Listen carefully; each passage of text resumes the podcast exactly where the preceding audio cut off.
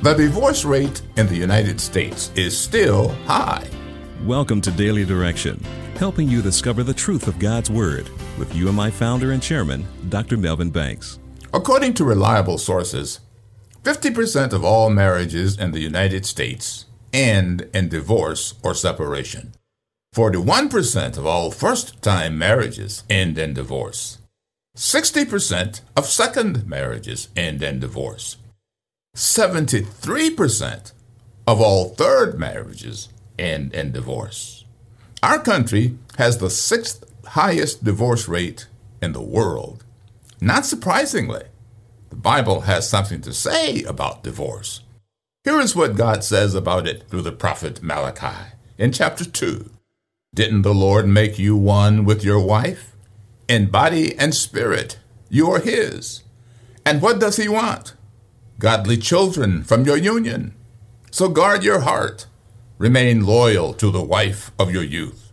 For I hate divorce, says the Lord.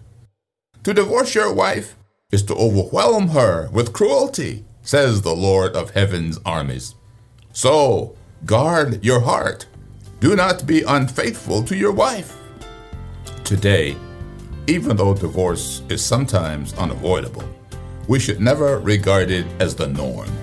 Why? Divorce breaks the heart, destroys relationships, violates the integrity of the family, damages the well being of children, and puts the future of all family members in jeopardy. Thank you for listening to Daily Direction. If you want to go deeper in your study, visit preceptsforlivingonline.com. There you can subscribe to full Bible commentary lessons, video illustrations, and more resources to help you live as a more faithful disciple of Jesus Christ. Visit preceptsforlivingonline.com and get your resources today.